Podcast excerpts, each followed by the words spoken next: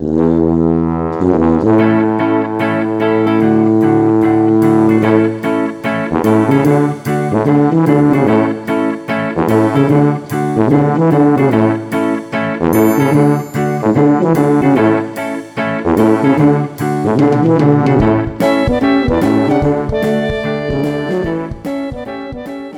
vás, dámy a páni, pri ďalšej epizóde Viac než fitness podcastu. A moje meno je stále Jakub Bucko, na tom sa nič uh, nemení. A v dnešnej epizóde uh, si dovolím privítať, ja, ja už poviem, že staronového hostia Radka Vašika. Radku, ahoj. Ahoj, já zdravím tebe, Kubo, zdravím posluchače, jsem je mi ctí a jsem potěšený, že můžu být vlastně uh, v tvém podcastu už po třetí, takže se těším zase na další ano. epizodu, kterou spolu natočíme nebo nahrajeme. Je to, je to už třetíkrát vlastně, uh, takže už si taký štámgast v podcaste a v tejto epizóde, prečo som si prizval vlastne Radka, a tak je to najmä z dôvodu toho, že moja príprava na súťaž v silvom trojboji ktorá síce za súťaž sa nakoniec nekonala, ale túto prípravu som sa vlastne zveril práve do rúk Rádkovi a on mi robil vlastne tréningový programming, o, spolu sme na tom pracovali, on mi riešil všetky tieto tréningové záležitosti a povedal som si, že by bolo fajn možno ľuďom priblížiť trošku, čo to obnáša a takáto spolupráca a takto príprava na súťaž v silovom trojboji. A myslím si, že keď budeme mať konkrétne príklad a príklady k niektorým veciam, o ktorých sa budeme rozprávať v rámci tej prípravy, tak to bude o niečo viacej prínosné tým, že vlastne sme spolu riešili môj tréning. Takže to je dôvod, prečo Radek je dnes tu. A na začiatok sa ťa Rádku opýtam, ako sa máš a ako prežíváš ďalšie lockdowny v našich životoch v tomto roku?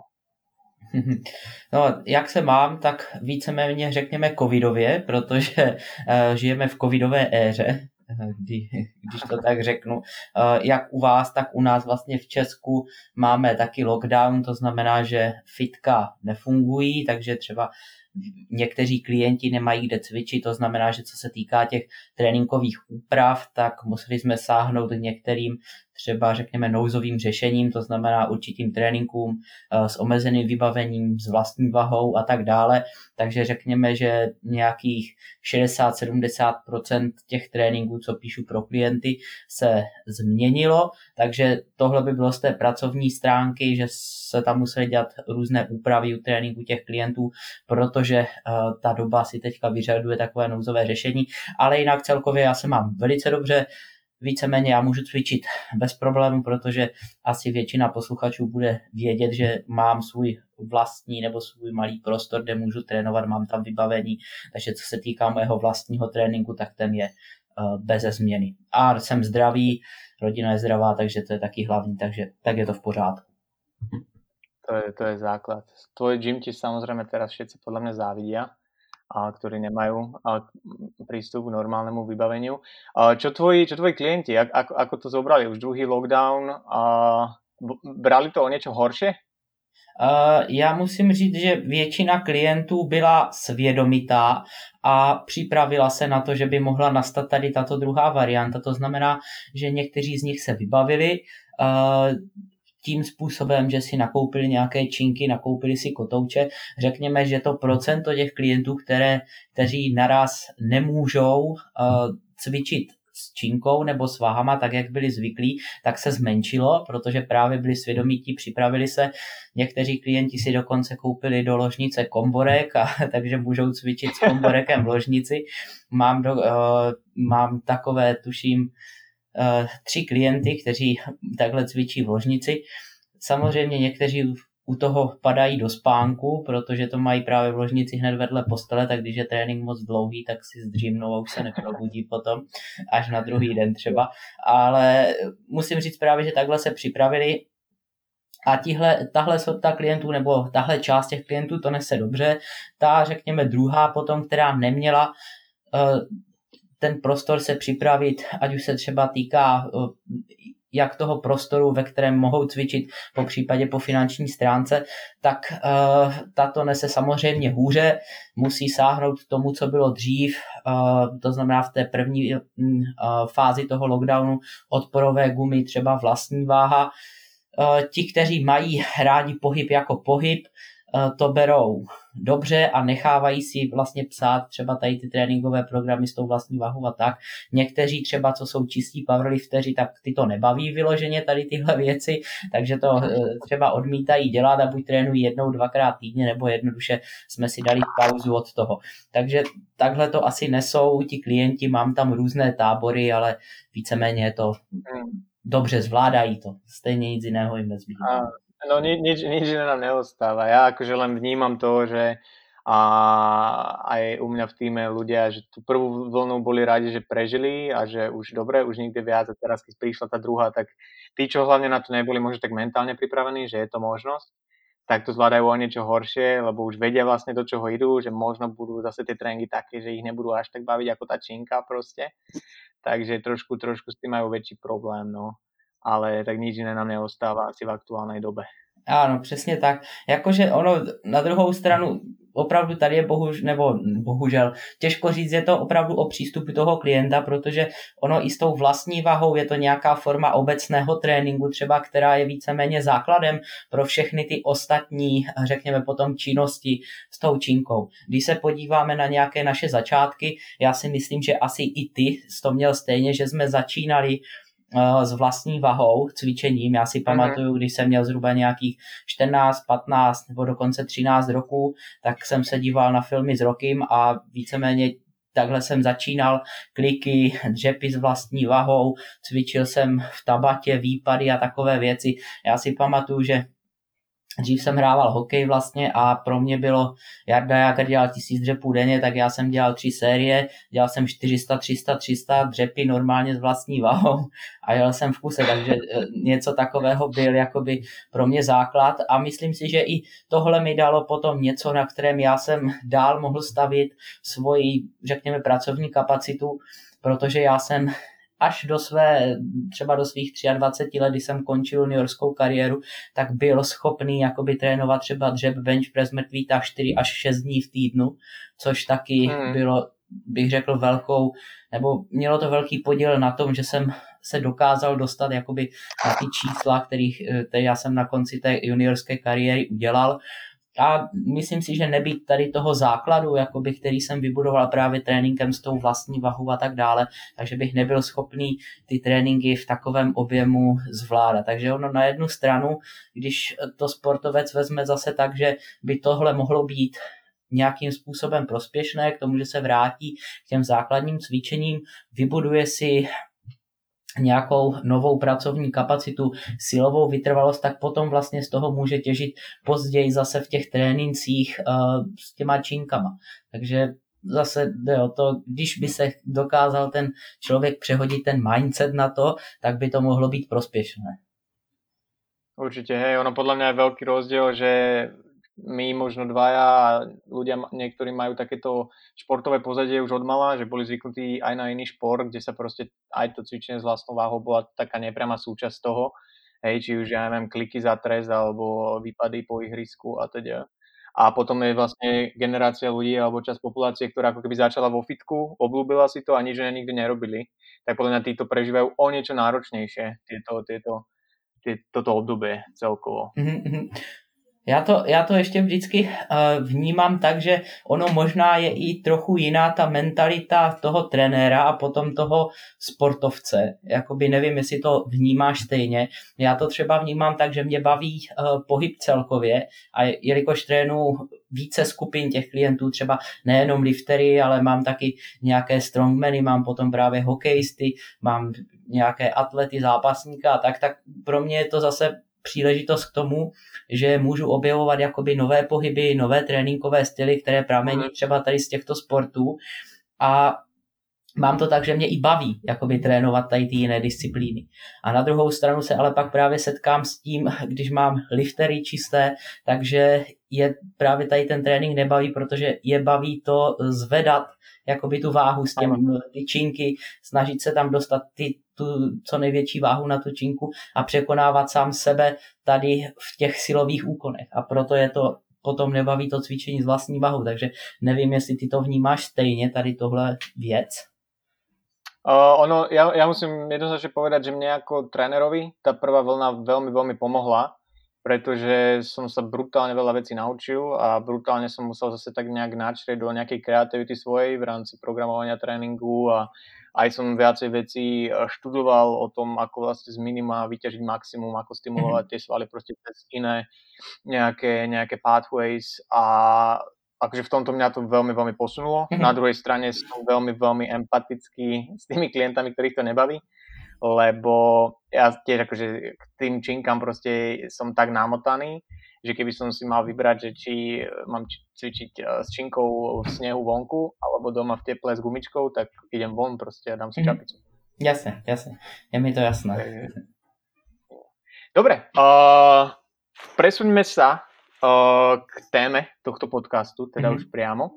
A to je príprava na silový trojboj. Mm-hmm. Ja, keď som ťa vlastne oslovil s tým, že by som chcel, aby si mi pomohol s prípravou a či môžeš, na čo si vlastne ty reagoval, že jasné, tak uh, mi išlo primárne o to, aby som ja mohol vypustiť tieto veci v rámci programingu z hlavy a aby, aby to riešil proste niekto iný. Ja verím tomu, že to možno platí o väčšine tvojich klientov, že samozrejme chcú sa niečo naučiť aj nové a teda, ale že veľakrát je to o tom, že chcú, aby to riešil proste niekto iný.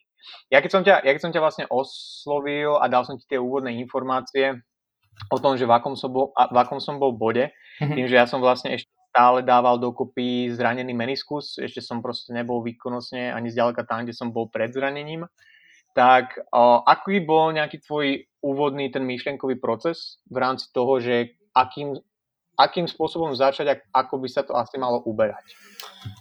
Tak uh, víceméně ty víš, že jsem ti posílal nějaké dotazníky, ve kterých ty jsi vlastně uvedl všechny tady ty, uh, nebo zranění, které si měl, v jakém aktuálním stádiu si, uh, co se týká jak té síly, tak jak můžeš zatěžovat uh, to koleno. Potom vlastně zmínil, jakým tréninkovým stylem trénoval teď, kolik dní v týdnu můžeš trénovat, co to koleno všechno si může dovolit, nebo co si k němu můžeš dovolit, jaký je víceméně už od tebe vysledovaný ten tréninkový styl, kolikrát za týden můžeš těžce trénovat a kolik kdy je lepší ubrat, kolik sérií si můžeš dovolit a tady tyto věci. Takže vlastně tyhle jsme uh, probírali v rámci toho dotazníku, potom jsme dělali uh, taky nějaký uh, nebo online konzultaci, kde jsme ty dotazníky ještě probírali trochu více do hloubky. A tohle mi poskytlo ten základ těch informací, z kterého já jsem potom mohl vycházet Eh, při tvorbě toho programu, ať už co se týká toho, kolik ty třeba potřebuješ specificity, což můžeme brát jakožto zařazení těch soutěžních cviků, kolik můžeš dělat opakování, kolik ti sedí a současně taky, jak často můžeme ty cviky rotovat, společně s tím, jak budou potom vsazeny do nějakého toho uh, tréninkového programu a tréninkového rozdělení v tom týdnu. Takže vycházel jsem z toho dotazníku a z těch informací, které jsi mi potom přidal při té konzultaci. Mm-hmm. Uh, keď uh, ty, si, ty si vlastne hovoril, že vlastne ja som ti akože relatívne dodal ten, ten nejaký objem aktuálny, čo som mohol robiť, uh, či už v rámci nejakých ťažkých, ľahších tréningov. Keď sa ti stane, že za tebou vlastne príde niekto, kto nemá tieto informácie, alebo vlastne netuší, alebo možno len začína s trojbojom, tak v, v tejto sfére, čo je taký začiatočný bod, povedzme, že univerzálnejší, lebo predpokladám, že nemáš len nejaký náhodný tréning, ktorý vyťahneš zo šuflíka, ale že tam stále je tá individualizácia, aj keď nemáš možno tak podrobné informácie, ako si mal odo mňa. Ale čo je taký nejaký všeobecne pre teba oskúšaný začiatočný bod, čo sa týka možno nejakého objemu alebo pomeru tých ťažkých, ľahkých tréningov pre niekoho, kto je na začiatku prípravy. Hej, že nepovedzme len, že, že priamo off-season, ale že už je to tých 12 týždňov možno do súťaže. Dobře. Uh pokud to není úplně vyložený začátečník, jakoby, který přijde uh, za mnou, že teďka začíná cvičit a začíná s silovým tréninkem a strojbojem, uh, tak počítám, že hmm. asi se neptáš teďka přímo tady na tohohle čistého začátečníka, ne, ne, ne. ale na někoho, kdo může, může mít zhruba nějaké tréninkové zkušenosti, uh, řekněme třeba rok cvičí a teďka chce vyzkoušet ten trojboj, protože přišel na silový trojboj, že to je zajímavé, že chce zvedat víc. Takže v tomhle případě on mi třeba nedá takové detailní informace, jako jsi mi dal ty, protože jsi zkušený, sám si trenér, víš, co já třeba chci slyšet nebo na co se ptám. A on mi dá základní informace v tom, jakým tréninkovým stylem on trénoval třeba do teď. Můžeme říct, že třeba sportovec absolvoval nějaké dva tréninkové programy, v jednom trénuje nějaký pohybový vzor eh, třikrát týdně a je to třeba třikrát týdně full body, v druhém tréninkovém programu, který vyzkoušel, tak je to třeba jenom ta intenzita nebo to frekvence pro cvičení jednou týdně, ale zase máme větší objem toho cviku na tu jednotku nebo větší počet pracovních sérií toho jednoho pohybového vzoru, to znamená dřepu bench pressu mrtvého tahu na tu jednotku. A teďka si vyzkoušel tady tyhle dvě věci a já teď se můžu jakoby ho zeptat, co se mu zdálo lepší, jestli je pro něho lepší ta frekvence, nebo to častější procvičení v rámci toho full body a méně těch tréninků za ten týden, anebo jestli třeba víc těch tréninků eh, čtyřikrát za ten týden bylo lepší s tím, že to měl rozdělené potom jednom dní, tak on, řekněme, eh, mi řekne, že určitě bylo lepší, že měl ty čtyři tréninky za ten týden, tady tenhle split se mu zdál lepší, kdy procvičil třeba jednou týdně měl dřep, po, po druhém, druhý trénink byl bench press, třetí trénink byl mrtvý tah, čtvrtý trénink byl třeba zase bench press tak uh, když mi řekne tohle, tak určitě vím, že teďka se budeme pohybovat někde zhruba ve čtyřech tréninkových dnech a odpovídá to tomu pro cvičení třeba horní a spodní pole, nebo spodní a horní polovina těla. Po případě třeba můžeme vyzkoušet taky něco jako dřep a bench press,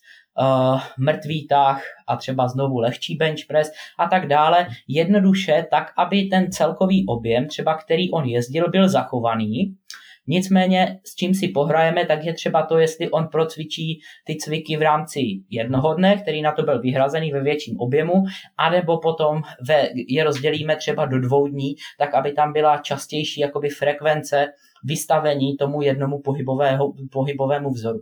Protože většinou ta frekvence pro cvičení 2 až 3 dny, pokud je ten sportovec cvičí rok, rok a půl, tak ta častější frekvence vystavení tomu pohybového vzoru může být lepší z hlediska toho, s jakou vahou bude manipulovat na tom tréninku a taky z hlediska toho upevnění té techniky. A, a přece jenom 48 až 72 hodin by mohlo být pro tohoto sportovce dostačující k tomu, aby se dokázal dostat z, jednoho, z jedné tréninkové zátěž na tu druhou, stihl optimálně zregenerovat a potom taky získat nebo navýšit trochu ten svůj výkon, aby vstupoval do toho dalšího tréninku v lepším stavu. Takže takže vím z toho, že on chce trénovat čtyřikrát a vím, že mu můžu dát zhruba trénink, kdy zatíží každý ten pohybový vzor dvakrát týdně. Takže takhle já přistupuji k tomu, když přijde ke mně sportovec, vždycky zjistím první to, jaké jel programy a na základě potom těch programů, které mi řekne, určím nějaký ten tréninkový styl, který by mu mohl sedět. Mm-hmm, mm-hmm. Super, super, super, super. Uh, čo sa týka uh, samotnej tej prípravy mojej, aby sme zase sa chytili mm-hmm. toho príkladu, uh, tak boli tam nejaké, nejaké špecifika možno svojho pohľadu ako trénera, uh, s ktorými uh, si sa nie, že nestretol, ale ktoré by si možno vypichol ako nejaké neštandardné, alebo to bolo z svojho pohľadu úplne, že štandardná príprava a ten priebeh bol povedzme ako v 80%, 90% iných uh, klientov tvojich?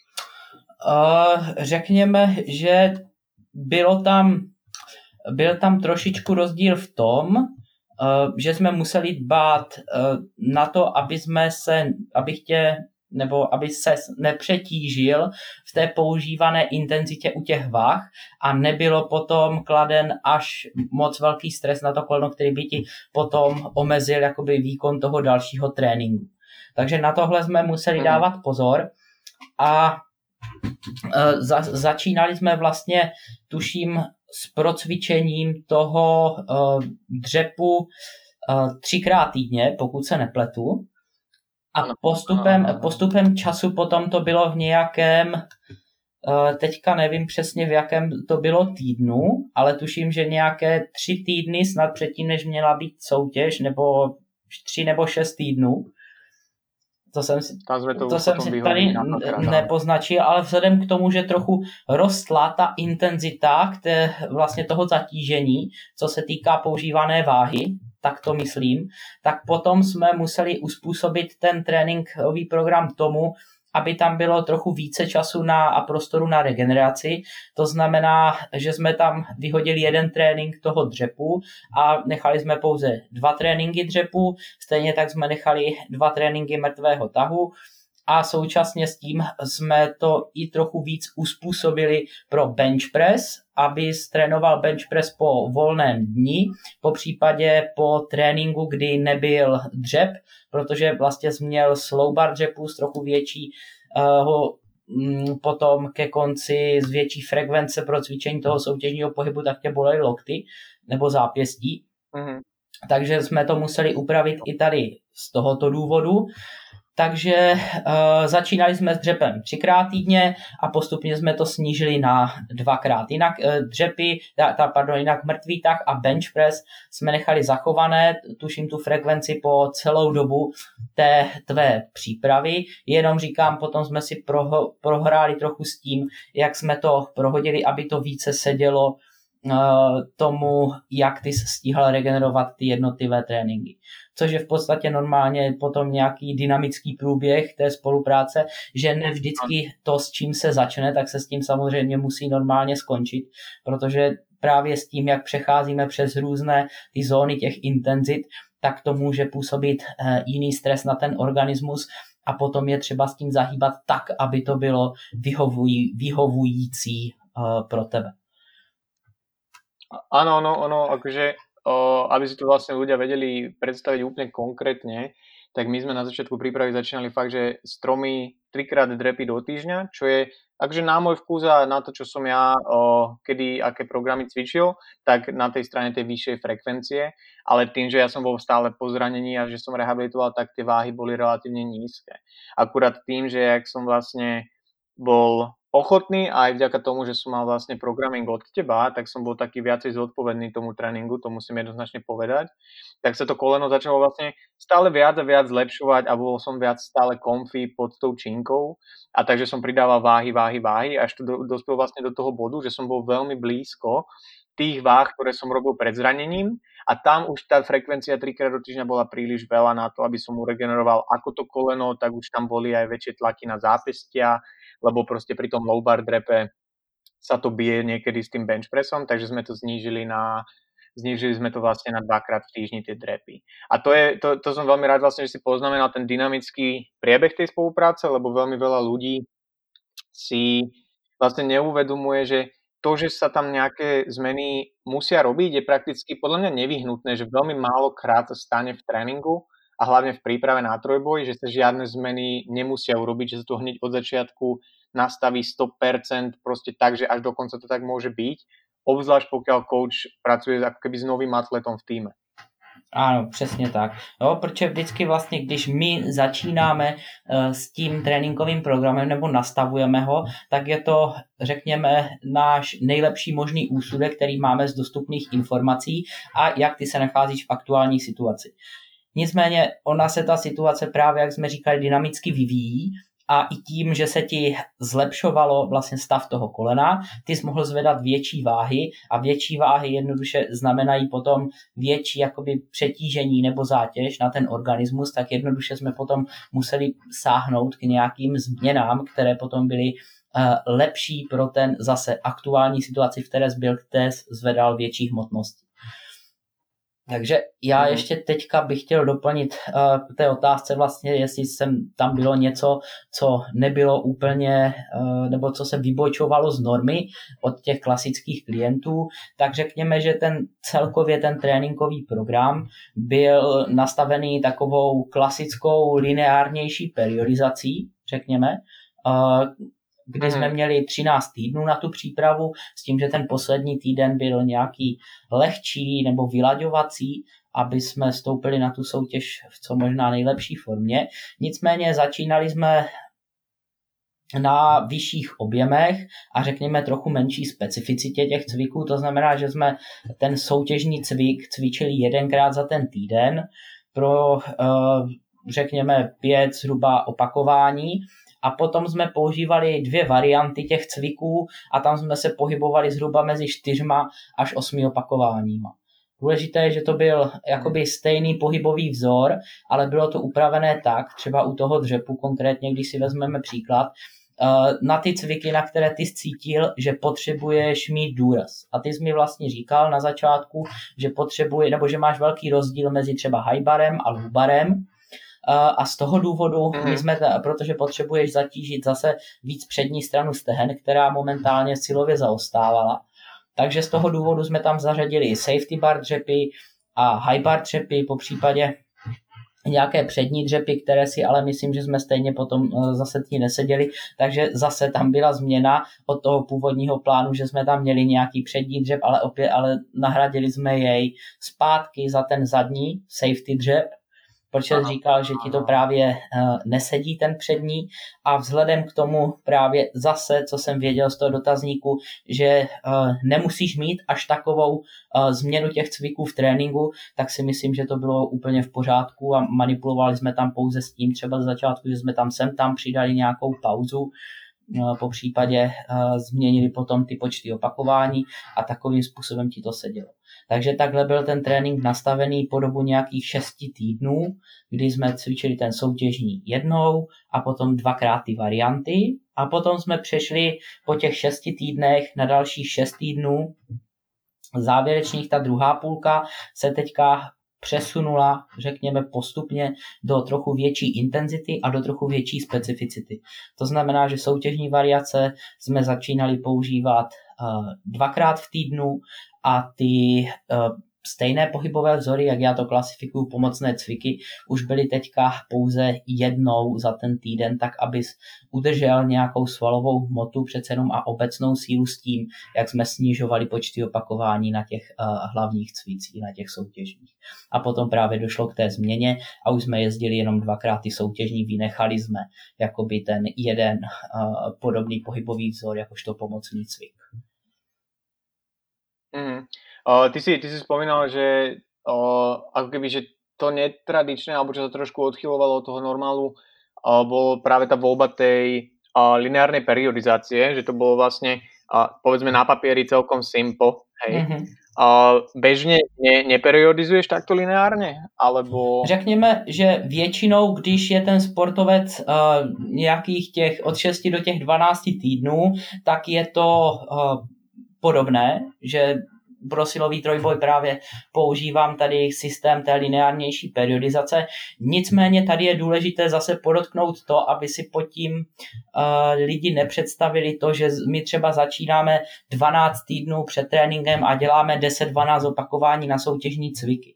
No to uh, není úplně pravda, protože říkejme, že to je lineárnější, ale v nějakém za současného zachování třech metod silového tréninku, které máme metoda maximálního úsilí, opakovacího úsilí a dynamického úsilí. Já myslím, že jsme o tom mluvili, tuším, v předchozím podcastu, takže případně pro ten detailní rozbor posluchači můžou jít tady do té druhé epizody, kterou jsme natáčeli a tam jsme to, myslím, rozebrali. Takže já se snažím používat vlastně všechny tady tyhle tři metody v rámci toho tréninkového programu, který potom má jenom ten lineární nádech. To znamená, že my jsme třeba ty soutěžní cviky přes celých těch 12 týdnů používali od jednoho do pěti opakování s tím, že na začátku nebo prvních těch 6 týdnů jsme se drželi spíš třech až pěti a potom těch dalších 6 týdnů jsme se drželi jednoho až dvou. No, to znamená, že ten více objemový trénink byl vyjádřený tím, že jsme na těch uh, soutěžních cvicích dělali, řekněme, těch 3 až 5 opakování a potom na to, aby jsme získali třeba ještě trošku větší ten objem, tak byly použity ty opakovat, no, metoda opakovacího úsilí na ty pomocné cviky, kde jsme dělali od 4 do 8. A ono to víceméně uh, korespondovalo s tím, že děláme trochu více objemu na ty hlavní, anebo na ty soutěžní a potom děláme trochu více objemu na ty pomocné cviky. Jo? Protože hlavní byly na pěti opakováních, pomocné 4 až 8, víceméně je to jedno pro mě všechno v jedné kategorii a klasifikováno jako větší objem. A potom, když jsme lineárně se blížili k té soutěži, tak jsme postupně snižovali ten tréninkový objem, zvyšovali tu intenzitu a tím zase, že na soutěžní jsme dělali třeba jedno až dvě opakování, kdežto potom na ty pomocné byly maximál, bylo maximálně pět opakování, jo, většinou tři až pět. Zase je to pro mě všechno v té kolonce jakoby uh, vyšší intenzita, menší, menší tréninkový objem. Takže ta lineárnost byla ve smyslu tady toho a taky toho, že čím více blížíme soutěži, tak tím větší jakoby je důraz skladený na ty soutěžní disciplíny a snižuje se ta variabilita v tom tréninku. Mm-hmm. Mm-hmm. Takže tak je brána ta uh, Áno, áno, áno, áno, akože to je dôležité poznamenať, že sa nejednalo o to, že som robil 12 týždňov pred súťaže, 12 opakovaní na drepy, hej, lebo uh, neviem, či by som to mentálne zvládol a že, či by to malo až taký zmysel. A každopádne, ja, ja sa ti priznám, že ja som, keď, lebo pre mňa je ako keby ťažké sa trochu odosobniť vždy v rámci môjho vlastného tréningu uh, od toho a pozerať sa na to objektívne. Preto vlastne to bola jeden z tých dôvodov, prečo som ťa oslovil o, o to, či sa vlastne ujmeš tej prípravy. A že keby som mal zhodnotiť vlastne, že tú prípravu a ten tréning, tak ja napríklad, keby som išiel do ďalšej prípravy a povedzme, že uh, ne, ne, neriešime ju spolu, tak ja nemám vlastne dôvod prečo ako keby skúšať niečo iné a že asi by som si len skúš, skúsil prekopírovať tú istú prípravu, samozrejme s nejakými takýmito úpravami, o, čo sa proste vyskytnú anyways. A odsledoval vlastne, že či budem rovnako konštantne silne, lebo ja som teraz vlastne konštantne silne vlastne z týždňa na týždeň prakticky, pokiaľ to neboli nejaké extra uh, nejaké, či už lifestyleové veci, spánok, stres, čokoľvek tak som vlastne silnil. A teraz ty ako, ty ako coach, keď sa pozrieš vlastne ako tréner na tú, na tú prípravu, bod začiatočný a bod výsledný, tak hodnotíš ju ako úspešnú, alebo že, že, že toto je taký silový pre, progres, ako by si si predstavoval, alebo aký je adekvátny tomu, ako sme to mali nastavené? Já to hodnotím velice pozitivně a to už jenom z toho důvodu, že vlastně na konci tady té přípravy ty jsi neměl problémy s kolenem, které jsi měl předtím a dokázal se zvednout vlastně svoje maximálky nebo určitě váhy, s kterými zmanipuloval v těch trénincích, protože maximálky jsme neměli šanci vyzkoušet na soutěži. Takže já to hodnotím takhle velmi pozitivně, protože vlastně ten cíl, kterého, který jsme tam měli, a to vlastně zlepšit se silově, výkonnostně a taky případně zbavit se toho zranění, tak jsme splnili. Takže já, já to hmm. hodnotím pozitivně a vždycky jakoby tady toto eh, je hodně na klientovi, jaké on si stanoví ty cíle a pro mě je víceméně jakýkoliv posun v rámci těch disciplín, tak je to pro mě uh, dobře, protože pro někoho může být lehčí ten progres udělat než pro někoho dalšího, protože někdo má na to genetické dispozice, někdo nemá. Někdo opravdu začne trénovat a za 12 týdnů je schopný třeba přidat 20 eh, kg na každé disciplíně, ale někdo se nadře za 12 týdnů a bude rád, když přidá 5, 2,5 až 5 kg. Ale důležité jakoby, že tam ten progres je a vždycky je důležité, aby tady sportovec se podíval na to, jaké, eh, co on je za typ jakoby toho liftera, jestli na to má vlohy, jestli na to eh, vlohy takové nemá a neporovnávat se jakoby s těma, řekněme, outlierama, kteří mají e, mnohem větší progresy. Jo? Když se podíváme třeba na ty závodníky, co závodí na mistrovství světa, tak ti třeba začali s liftem a byli schopni za dva roky udělat neskutečný posun třeba o 200 kg. Někdo začne s liftem a za dva roky udělá posun o 20 kg. Ale zase vždycky je důležité analyzovat jakoby ten konkrétní případ a říct si, jasně, on tady má posun o 200 kg, protože pákové poměry má mnohem lepší třeba než já. Já jsem vysoký, mám řekněme 80 kg, on má 160 cm, má 85 kg, má perfektně narostené nohy, pro dřep a proto je schopný udělat třeba na dřepu posun o 60-80 kg. Takže vždycky je třeba to analyzovat z tohoto pohledu a já jako říkám, jako trenér jsem spokojený s tím, čeho jsi dosáhl, a jsem potom spokojený i s jakýmkoliv dalším progresem těch klientů.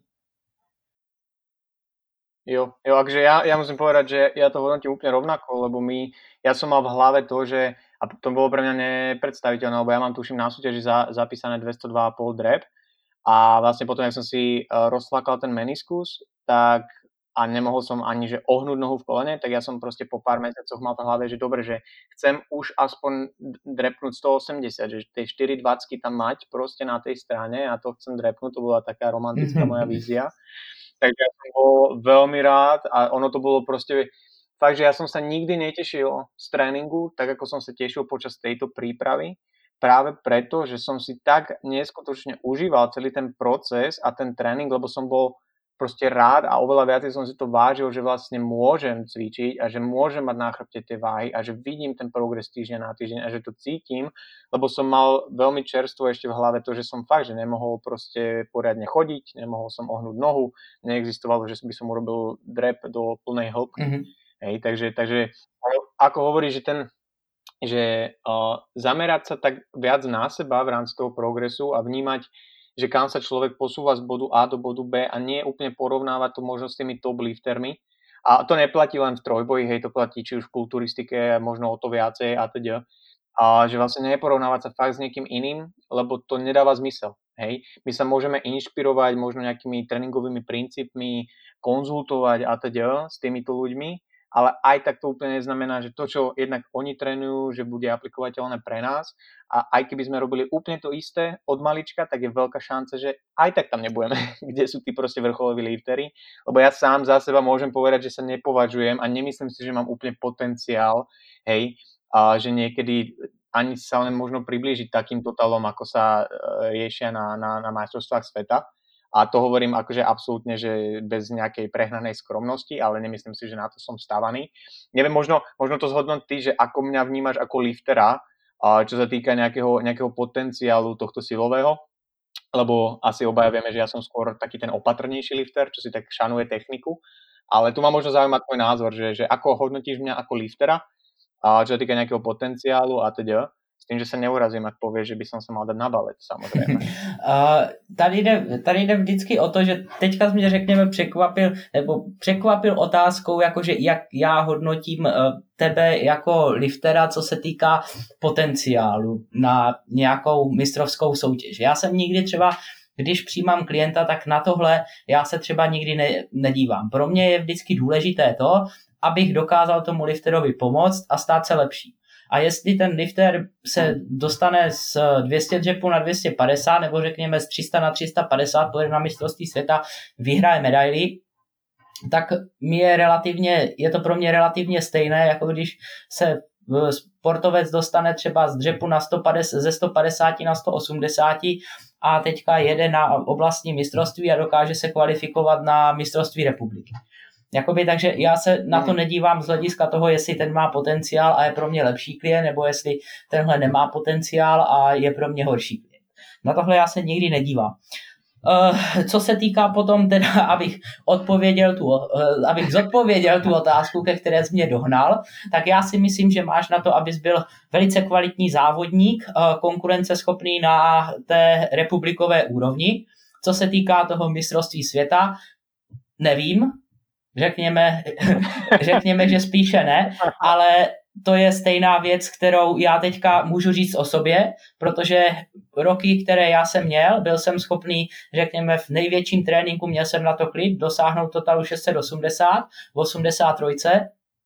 Nadřel jsem se na to velice hodně v 23 letech, od té doby jsem to nebyl schopný uh, zopakovat i částečně proto, že nemusí mít třeba takové, takový klid na ten trénink, jak jsem předtím a tak dál, bla, bla, bla, to jsou všechno výmluvy, ale nebyl jsem schopný to uh, zopakovat a v momentální situaci, kdy celkově ten svět jde dopředu a co tehdy 680 kg třeba stačilo na sedmé místo na mistrovství světa, mrtvý tah 300, uh, 300 kg v 83 znamenal třeba ještě v mužích to, že ten závodník byl třeba mezi prvními top třemi, tak dneska to není snad ani na 15. Mhm. místo na mistrovství světa.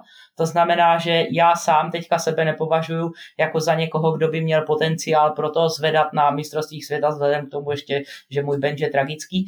Takže eh, jako vždy, takže ani sebe nepovažuji za to, že bych byl nějaká top extra třída teďka uh, v silovém trojboji, která má potenciál pro to závodit na mistrovství světa obsazovat, obsazovat první příčky. Myslím si na to, že stejně jak ty mám potenciál pro to být kvalitní konkurenceschopný závodník ještě na mistrovství republiky, ale určitě ne na mistrovství světa.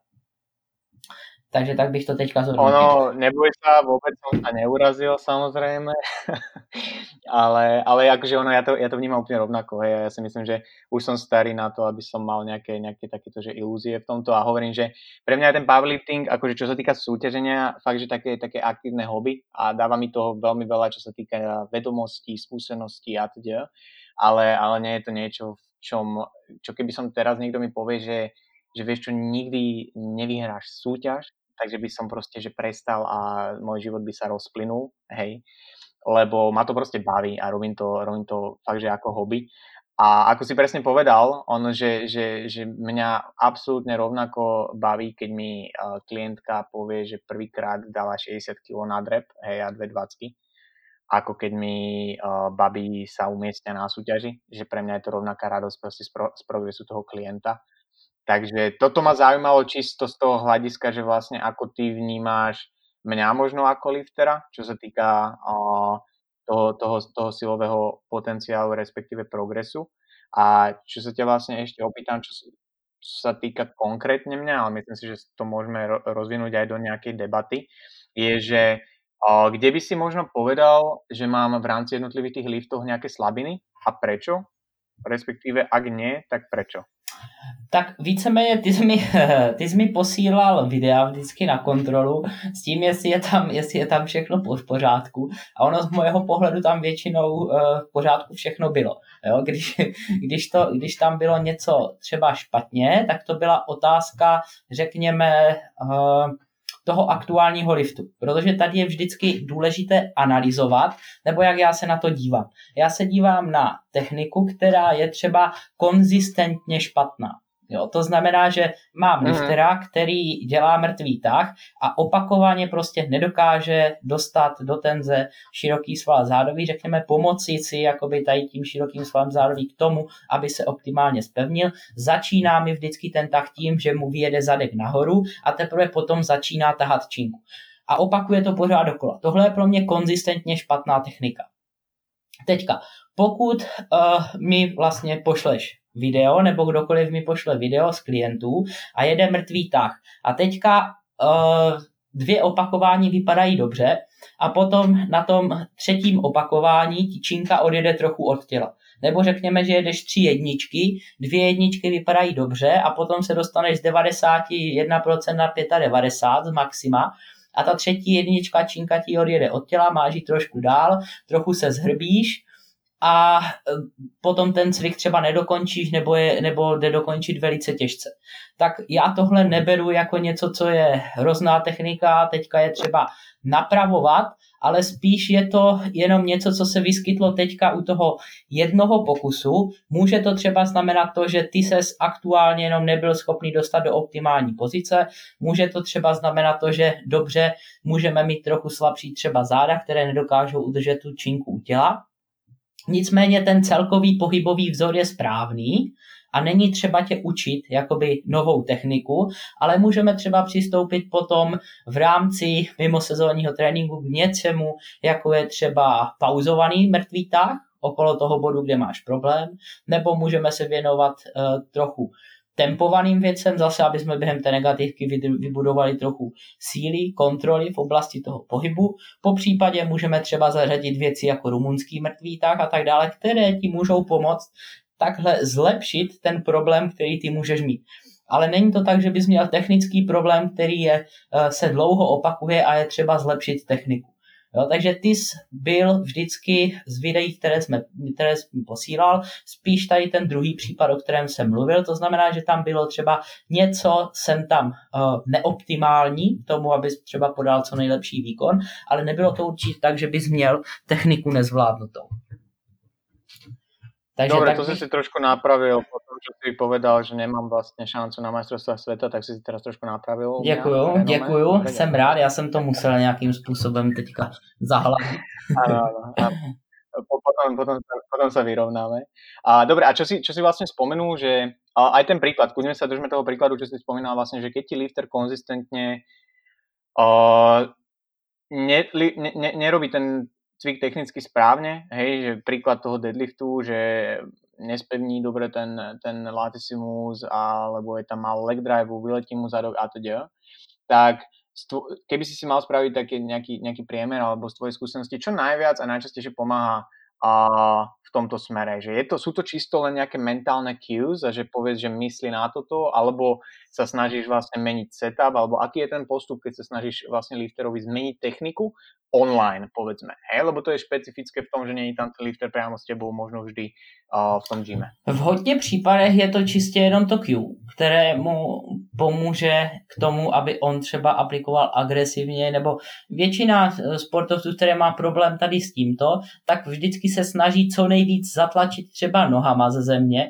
nebo jenom myslí na to škubnout tu činku a nestará se o to vytvořit napětí. Takže já se pokusím jakoby nějakými těmi povely uh, dovést ho k tomu, toho sportovce, aby dokázal třeba udělat nějaké to předspevnění, než začne ten samotný tah. A tím pádem se potom může zvedat, řekněme, souměrně z té pozice. Po případě, když vidím, že má hodně spuštěný hrudník dolů, tak mu řeknu, ať začíná ten pohyb, ať si myslí, že začíná pohyb třeba hrudníkem trochu. Jenom zatáhnout lopatky jakoby do kapsy u kalhot, zvednout hrudník trošičku a začínat ten pohyb hrudníkem. V ten moment on se může trochu zase zesouměnit a začínat ten pohyb normálně. Tohle jsou potom věci, jako které se snažím co nejvíc uh, nebo na to dbát, při tom, když se jim snažím opravit techniku a po případě samozřejmě taky uh, potom v tom tréninku zařazovat věci, kde oni si mají nějaký feedback automaticky z toho, když to udělají špatně. Jo, to znamená, že třeba tady u toho držení, řekněme, té čínky u toho těla, tak můžeme říct, že rumunský mrtvý tah nebo klasický mrtvý tah s pauzou můžou být dobré učící prostředky pro to, aby se ten sportovec naučil mít pod tenzí celé ty záda, protože v momentě, kdy dělá rumunský mrtvý tah, činka mu odjede od těla, tak mu ten uh, zdvih celkově hodně stěžkne, bude cítit zakulacení ramen, to samé u pauzovaného hmm. mrtvého tahu, pokud neudrží tenzi v zádech, činka mu odjede od těla, tak ucítí, že se hodně předklání a ucítí zase velké napětí v těch zádech. Takže tohle už jsou potom další věci, které já můžu dát do toho tréninkového programu tak, aby mu poskytli jakoby ten konstantní feedback i bez toho, že já tam nejsem.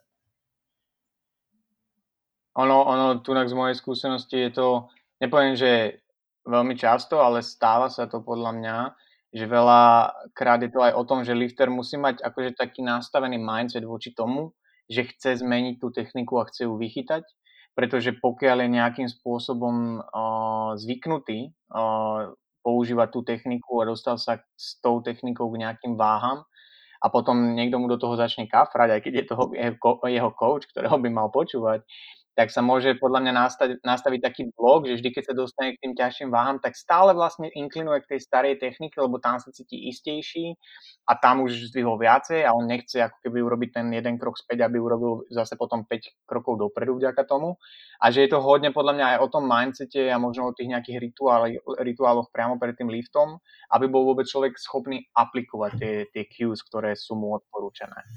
Áno, áno, přesně tak. Musí být k tomu nakloněný, jak říkáš, a musí chtít. Musí chtít změnit tu techniku, protože když ji nechce a změnit a pořád uh, chce jít za tím, že bude zvedat víc a víc na úkor toho, že liftuje špatně, tak potom se ta technika nemá prostor jakoby kam posouvat, protože pořád bude opakovat ten špatný pohybový vzor a to je právě potom ten kámen toho úrazu. Jo, jo, jo. A, dobre, a, Radku, úplne na záver, čo by som sa možno tak okrajovo toho ešte dotkol, a, ja som vlastne nemal a, možnosť súťažiť, hej, takže takú, tú prípravu na súťaž sme absolvovali bez a, toho klinčeka, bez tej súťaže. A tým pádom som vlastne musel prirodzene prejsť do nejakej priamo už potom, že off-season alebo tej, tej, tej povedzme prípravnej časti zase trošku mimo toho súťažného obdobia.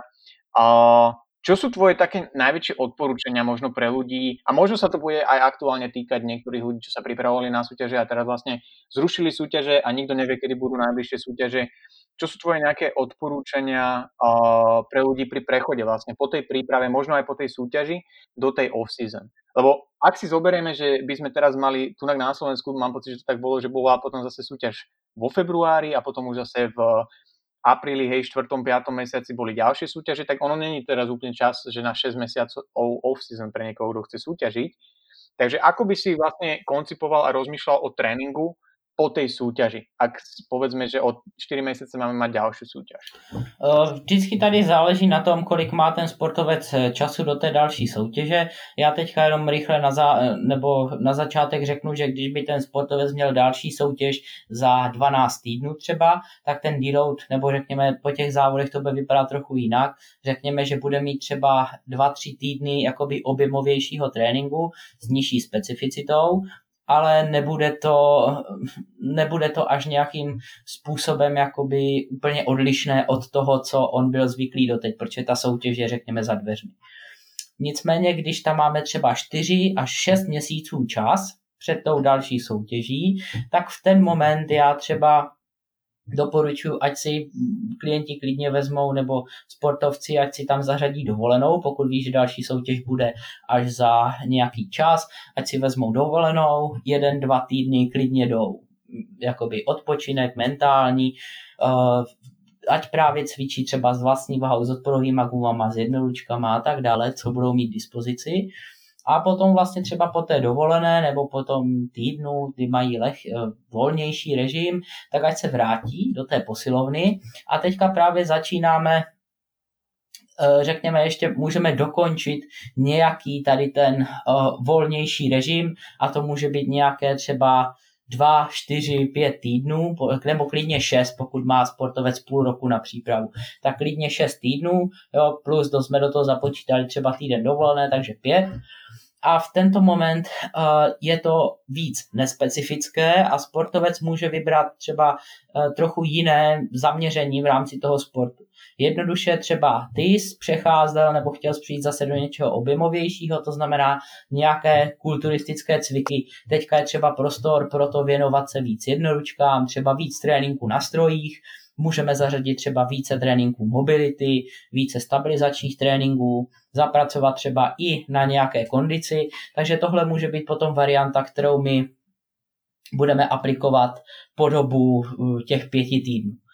Další varianta, kterou ten sportovec může zhradit, je třeba ta, že uh, se teďka bude věnovat trochu aktivitám, na které čas neměl. To znamená, někdo má rád uh, různé třeba kolektivní sporty, nebo že si jde zahrát, s kamarády něco má rád, třeba sprintování nebo něco aktivnějšího, protože vyrůstal jako sportovec, tak teďka je třeba čas na to, aby tyhle aktivity byly v rámci toho jeho tréninku trochu upřednostněny na úkor třeba těch soutěžních cviků, které teďka nahradí třeba může být podobný pohybový vzor, ale jakoby pro trochu vyšší počty opakování s nižší zátěží. Jo? Takže klidně můžeme jít teďka od nějakých třeba 6 do 10 opakování a nemusíme třeba dělat bench press, ale můžeme se zaměřit na ramena, nemusíme dělat nutně zadní dřep, ale můžeme třeba dělat zercher dřep, přední dřep, nebo třeba klidně haken dřep, vybrat jenom nějaký pohybový vzor, který je podobný a dělá se dobře pro větší počty opakování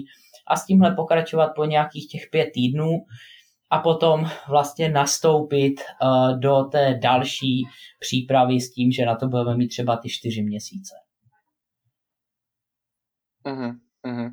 Ono, ja som, uh, my sme vlastne tento podcast uh, presúvali na dnes a ja som za to teraz aj rád, lebo včera mám pocit a som videl u Brysa Lewisa mm-hmm. uh, tak veľmi zaujímavé story a odpoveď na jednu otázku vlastne ohľadom pracovnej kapacity. A ono je to myšlenka, s ktorou ja som koketoval už dlhšie a tak som nad tým rozmýšľal, ale nechcel sa mi nikdy nejak extra do toho hlbať, čo sa týka literatúry mm-hmm. a teda. Ale zaujíma, zaujíma ma tvoj názor na to vlastne, kde on hovoril, že nevie, do akej miery má zmysel periodicky vlastne pracovať nejak výraznejšie na pracovnej kapacite, čo sa veľmi často teraz o, o, o, omiela a hovorí vlastne v rámci takej aj off-season, že keď je človek ďalej od tej súťaže, tak tá pracovná kapacita. Pretože nevie, či to má reálny prenos vlastne do tých ďalších fáz tej prípravy a že či to nie je vlastne len ako keby adaptácia na ten aktuálny objem, čo človek robí v tréningu a potom zase, keď sa zmenia uh, tie, tie podmienky a princípy a niektoré tie faktory toho tréninku, tak vlastne tá adaptácia prirodzene odíde. Čo si myslíš o této perspektivě? Uh, je to myslím si to, že je to potom případně vinou toho, že ten sportovec právě aplikuje až příliš třeba ten lineární systém v tom smyslu, že teďka je objem a v objemu se jede jenom 8 plus opakování, 8 až 15 třeba.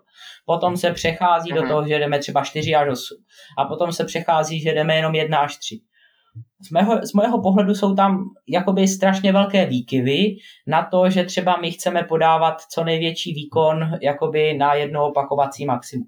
Teďka já vím, že to může znít eh, trochu protichudně k tomu, co jsem říkal předtím, nicméně eh, když jsem mluvil o, tém, o tom odpočinkovém období, které je pět týdnů, tak je to vyloženě proto, aby si ten sportovec odpočal psychicky a fyzicky od těch těžkých vah, které měl na těch zádech.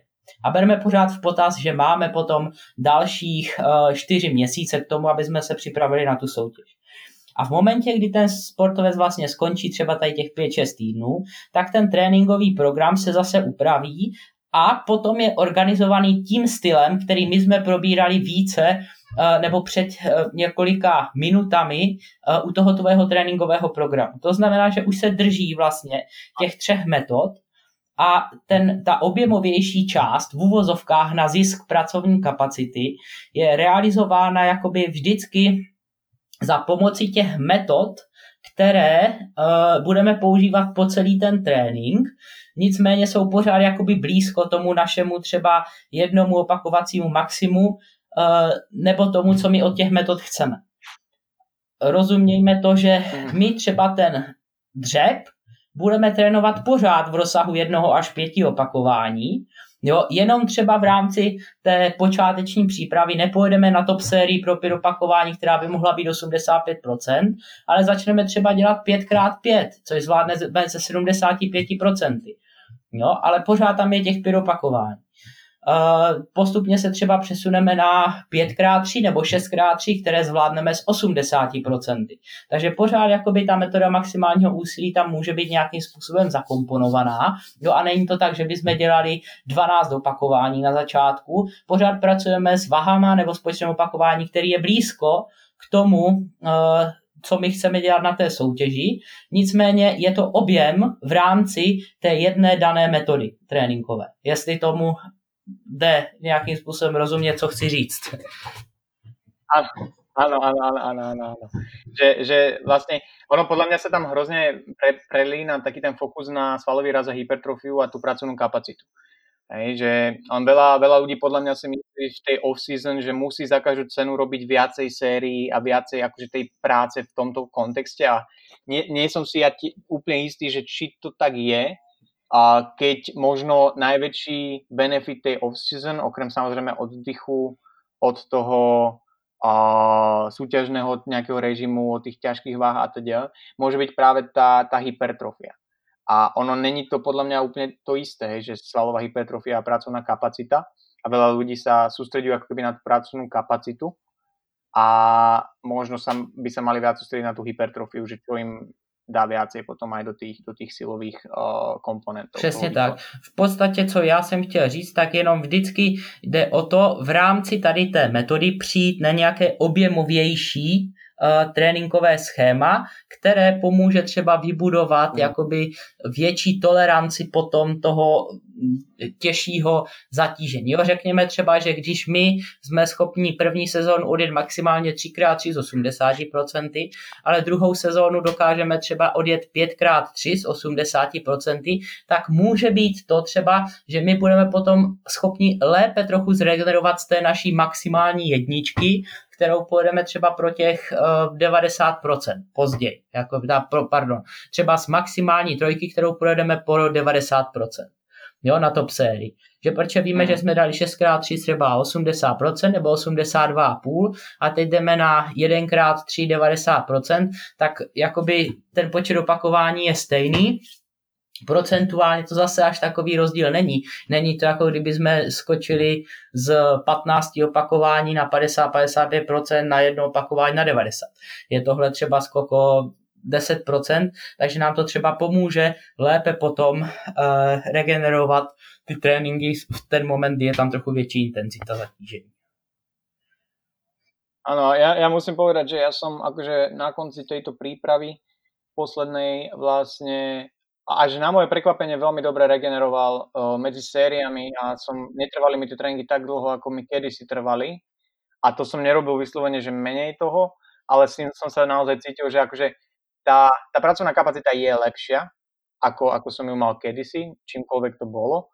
A regeneroval som o niečo rýchlejšie. Takže minimálne, či, či už to reálne málo vplyv aj na ten konečný výkon, ťažko povedať, to asi pokiaľ nemáme nejakú kontrolnú skupinu, nezistíme úplne jednoznačne, ale minimálne mi to šetrilo čas v gyme a nebol som až tak možno rozbitý z toho. Ano, přesně to byl jakoby účel toho, co my jsme třeba chtěli vlastně v rámci toho tvojho tréninkového programu dosáhnout a s tím, jak jsem říkal, že jsme startovali trochu objemově, ale pořád objemově v rámci té jedné metody. Hej. Dobre, Radku. Uh, nebudem ťa ďalej zdržovať. Ďakujem ti veľmi pekne za ďalšiu účasť uh, v mojom podcaste. Na záver by som bol rád, aby si možno povedal ľuďom, kde ťa môžu nájsť uh, v rámci social media, stránka, čokoľvek. Takže já první bych chtěl poděkovat určitě Kubo zase tobě za možnost toho, že jsme si mohli popovídat tady v tvém podcastu a probrat vlastně věci, které nás baví. Eh, co se potom týká toho, kde mě můžou posluchači najít, tak jednoduše internetové stránky ironverse.cz a potom asi dvě média, která používám nejvíc. Instagram Radomil, spodní pomlčka Vasik a YouTube normálně stačí zadat Radomil Vašík a vyjedou všechna moje videa, po případě i můj kanál. Takže to jsou média, kde mě můžou lidi najít a sledovat případně. Určite, určite pozrite Radkov edukačný content. On je na rozdiel odo mňa zodpovedný v rámci tvorby a tvorí často a pravidelne, takže sa určite niečo dozviete. A takže Radku, ďakujem ti ešte raz. A vám, milí poslucháči, ďakujem, že ste nás dopočúvali snáď až sem a počujeme sa v ďalšej epizóde. Ahoj. Ahojte.